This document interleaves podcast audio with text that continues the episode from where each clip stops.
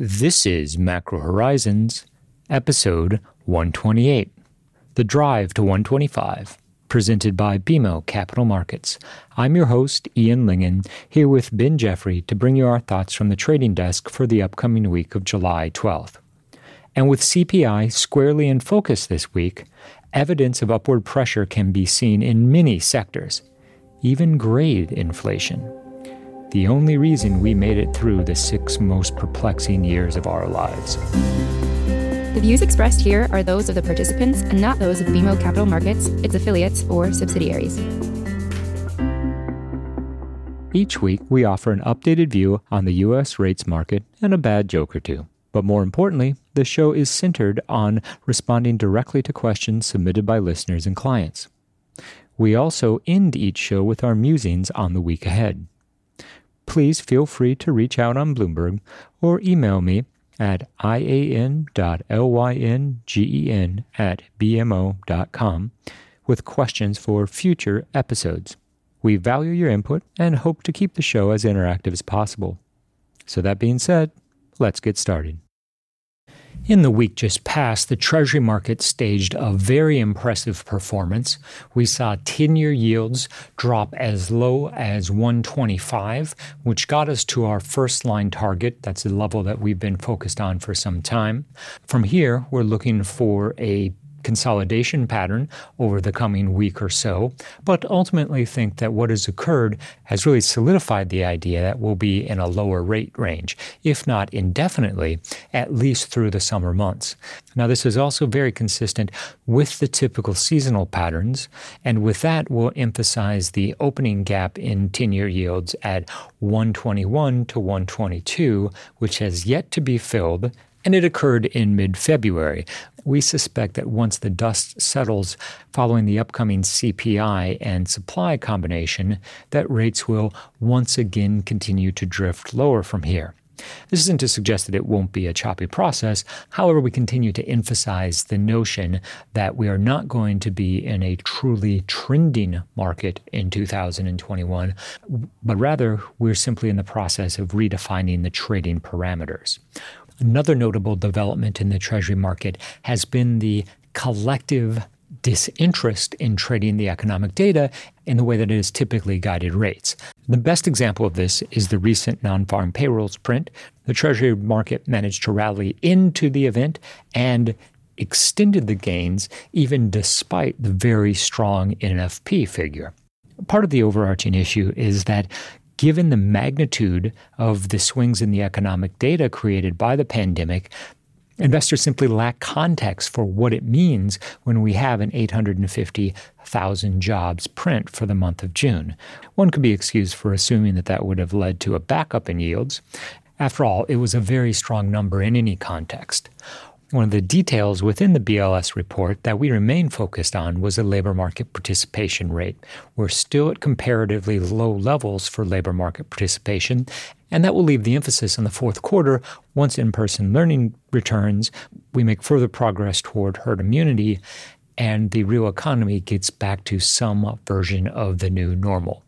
In the interim, any upward pressure on front end yields related to bringing forward Fed liftoff expectations will prove much more sustainable than any backup in rates in 10s and 30s. As a theme, we continue to expect that the macro narrative has taken the summer off, and investors will reassess the outlook in the fourth quarter.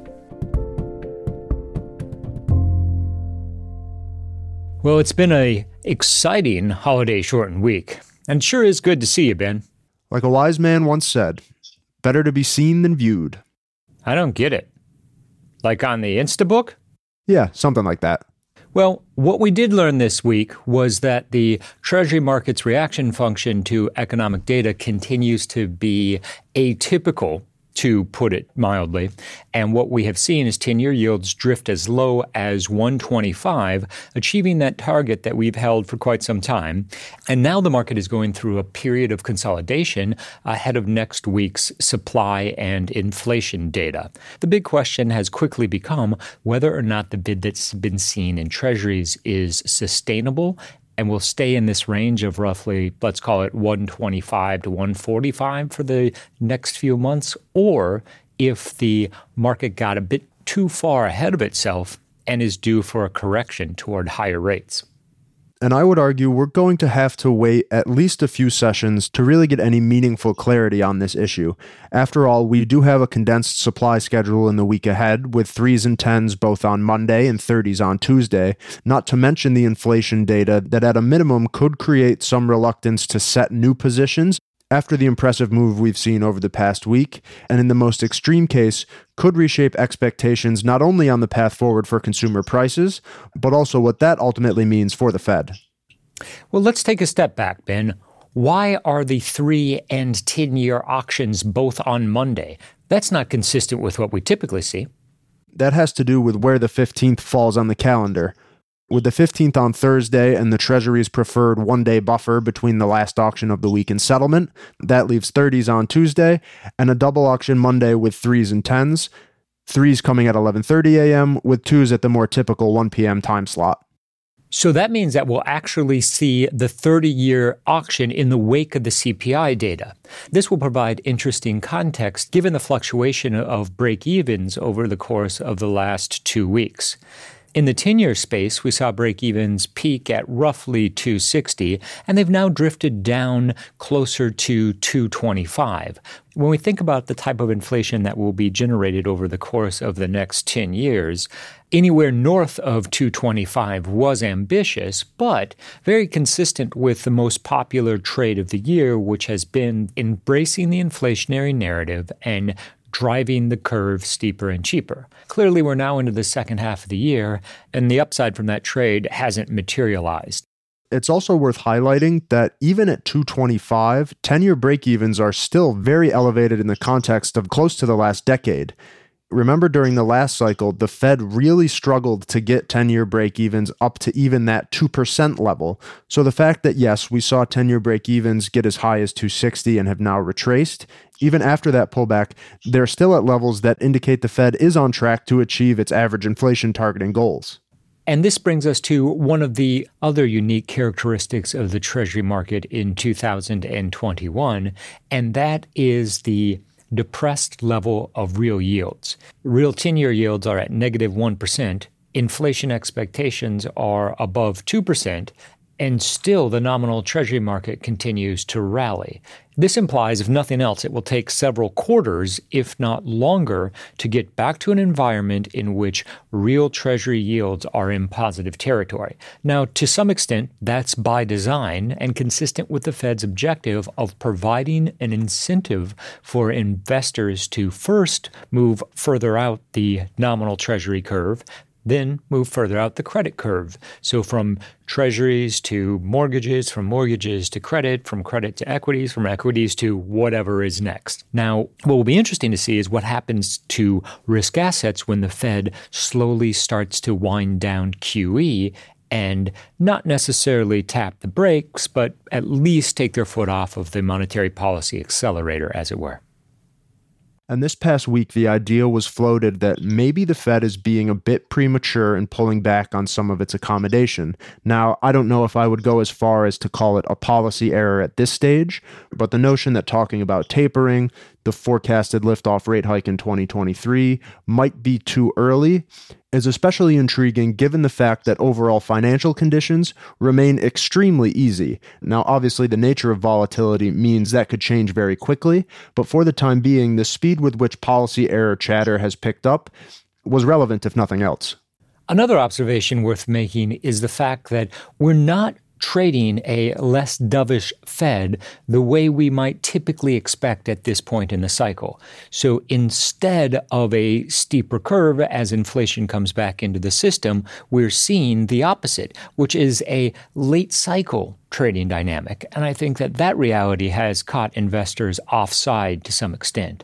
And we see that in the positioning data that continues to show that there's a reasonable short base in the Treasury market, whether that is through the Stone and McCarthy survey or the CFTC data there is evidence that there has been a round of short covering, which again follows intuitively when we get 10 year yields from 177 to 125 over the course of a quarter. However, it hasn't been sufficient to completely erase the short base, and it's roughly half of what it was at the beginning of the year.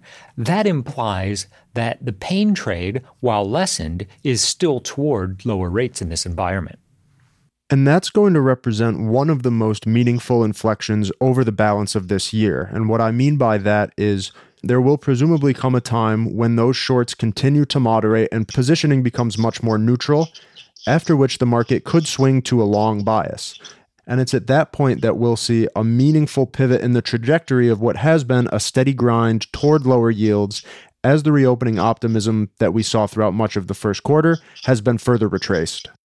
One of the questions I've received a few times this week has to do with the probability of 10 year yields pushing as high as 2% in calendar 2021. The short answer is the odds just got a lot lower. And that isn't to suggest that we won't see 2% 10 year yields again. In fact, I think it's very conceivable that that's the trade that defines 2022, but it will be a slow, grinding move rather than a repeat of investors' collective attempt to reprice the market to a higher rate plateau that we saw in the first quarter of this year. Now, there have been developments on the pandemic front, such as the Delta variant, which have reintroduced the notion that we're not entirely out of the proverbial woods when it comes to the coronavirus, and also put an emphasis on the global recovery as opposed to simply what is happening in the US.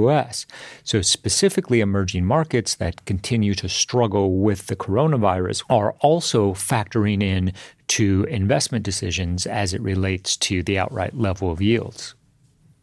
And that's a really important point, particularly given some of the monetary policy decisions we've seen executed over this past week.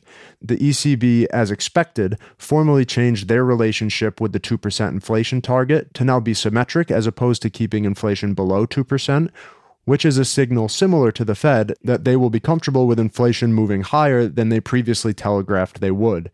Add to this the fact that the PBOC cut the RRR by 50 basis points, and clearly there's still a lot of uncertainty facing central banks around the world. A nuance in comparing and contrasting the inflation target between the Fed and the ECB has to do with the way that inflation is measured in the US versus in Europe. It's notable that in Europe, they don't include housing in their inflation measures the same way that we do in the US. So implicitly, by focusing on a symmetric target around 2%, excluding housing, I'll argue that that's even more of a dovish stance from the ECB. And obviously, inflation's role in monetary policy is critical across geographies, which begs the question for you, Ian do you ultimately think inflation will be transitory, at least in the US? Well, I think to a large extent, my characterization of transitory or not is meaningless in the context of the Fed. What it really comes down to is what the Fed believes, and more importantly, how the Fed characterizes the inflation that we're seeing to the market as a whole. There's little question that a rise in auto prices has been seen. That a rise in airfares have been seen. That a rise in apparel prices have been seen. This is all very consistent with what one might assume would occur when we're coming out of the pandemic inspired lockdown. And layer on top of that some of the chip supply issues.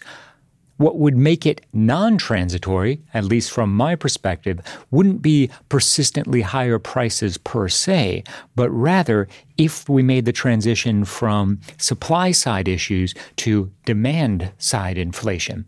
And that would require a steady and sustainable increase in wages that drives up the aggregate numbers.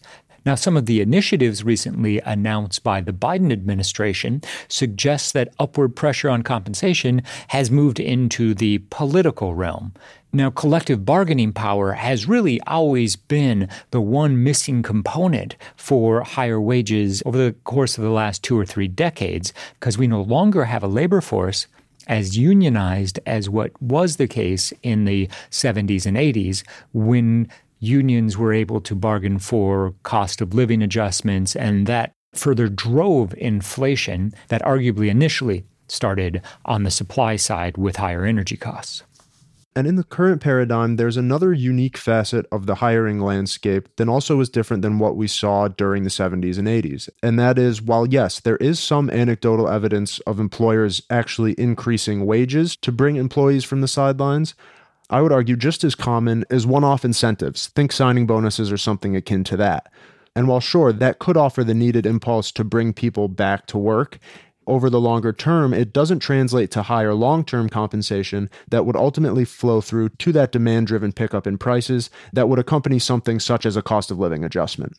So, translating all of that back to trading the CPI numbers, when we do get a view of inflation, anything that surprises on the upside will simply bring forward lift off rate hike expectations, hurt the front end of the curve, and on net, probably contribute to an extension of the flattening trade. And I think that lower outright yields in such an eventuality wouldn't be that far off base. Off base? Who's on first? I can't really view it from here. Oh, I get it. In the week ahead, the Treasury market has several key fundamental inputs to digest as well as some supply side considerations. Supply side first, we have a new three year auction as well as reopenings for 10s and 30s. Given the recent performance of the Treasury market, this will be an important litmus test for both domestic and overseas buying interest. It is a summer Monday, and all else being equal, we suspect that that will limit the setup period that the primary dealer community has, which would typically necessitate a larger concession, either ahead of the event or at the auction itself. The proximity to Tuesday's CPI release will also complicate matters, as sideline investors might have an incentive to remain on the sidelines until we get a clear picture of the current inflationary environment. The ongoing debate about whether the upward pressure on inflation will prove transitory or not will continue and given that the base effects remain relevant between now and the end of the third quarter, we suspect that the headline and core year over year inflation numbers will continue to make headlines, even in the event that the three month annualized rate begins to trend a bit lower. The market won't really be offered a good sense of whether or not the Fed's transitory characterization is apt until the fourth quarter, if not the beginning of 2022. Also, providing context for the price action in the Treasury market has been the Fed's telegraphed intention to taper QE. The groundwork was set even before the June FOMC meeting. However, Powell's comments that June was the meeting to start talking about talking about tapering were reasonably well absorbed by the Treasury market with little net price action. Moreover, the recent FOMC minutes outlined the debate among the FOMC. As it presently stands, the consensus is that there will be some clarity at Jackson Hole regarding whether or not taper will be MBS first or simultaneously MBS and Treasuries. From there, the market will look for an official announcement sometime in the fourth quarter. That will either be at the November or the December meeting, with implementation to start with the new year using this as the departure point, anything that challenges this timeline or brings it forward materially will be a tradable event. Aside from that, however, the window for a repeat of the 2013 taper tantrum has effectively closed. That isn't to say that we couldn't see a 5 to 10 basis point back up on the official announcement as the market tries to press the trade, but that will ultimately prove to be a dip buying opportunity for the subset of investors who are now waiting for higher yields to either cover shorts or add to net long positions. We've reached the point in this week's episode where we'd like to offer our sincere thanks and condolences to anyone who has managed to make it this far. In lieu of our typical creative conclusion, we'd like to ask for your support in the Institutional Investor Survey this year. Polls are open now and close on July 30th. We're looking for five star rankings in the categories of U.S. rates, technical analysis, general fixed income, short duration, and snarky podcasts. Please support us if you can, and reach out if you need any help with the process. Thanks for listening.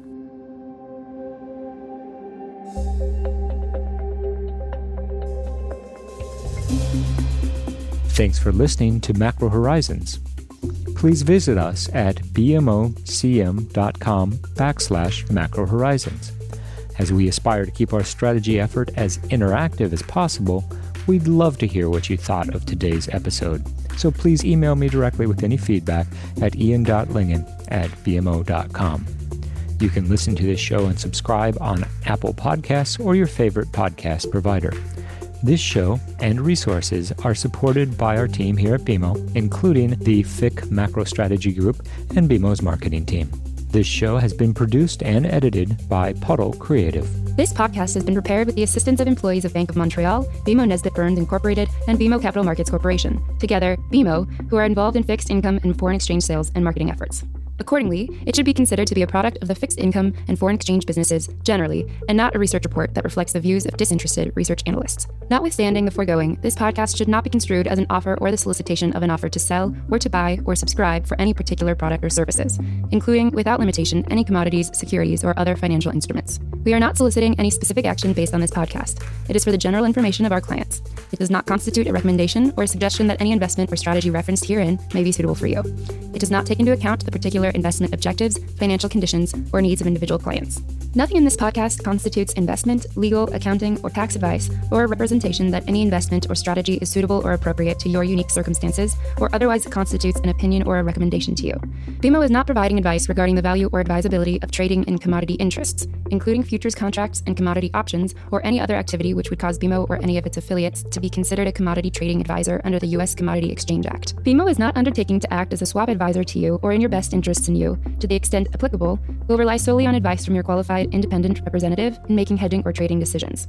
This podcast is not to be relied upon in substitution for the exercise of independent judgment. You should conduct your own independent analysis of the matters referred to herein, together with your qualified independent representative, if applicable. BMO assumes no responsibility for verification of the information in this podcast. No representation or warranty is made as to the accuracy or completeness of such information, and BMO accepts no liability whatsoever for any loss arising from any use of or reliance on this podcast. BMO assumes no obligation to correct or update this podcast. This podcast does not contain all information that may be required to evaluate any transaction or matter, and information may be available to BMO and or its affiliates that is not reflected herein. BMO and its affiliates may have positions, long or short, and affect transactions or make markets in securities mentioned herein, or provide advice or loans to, or participate in the underwriting or restructuring of the obligations of issuers and companies mentioned herein. Moreover, BMO's trading desks may have acted on the basis of the information in this podcast. For further information, please go to bmocm.com slash macro horizons slash legal.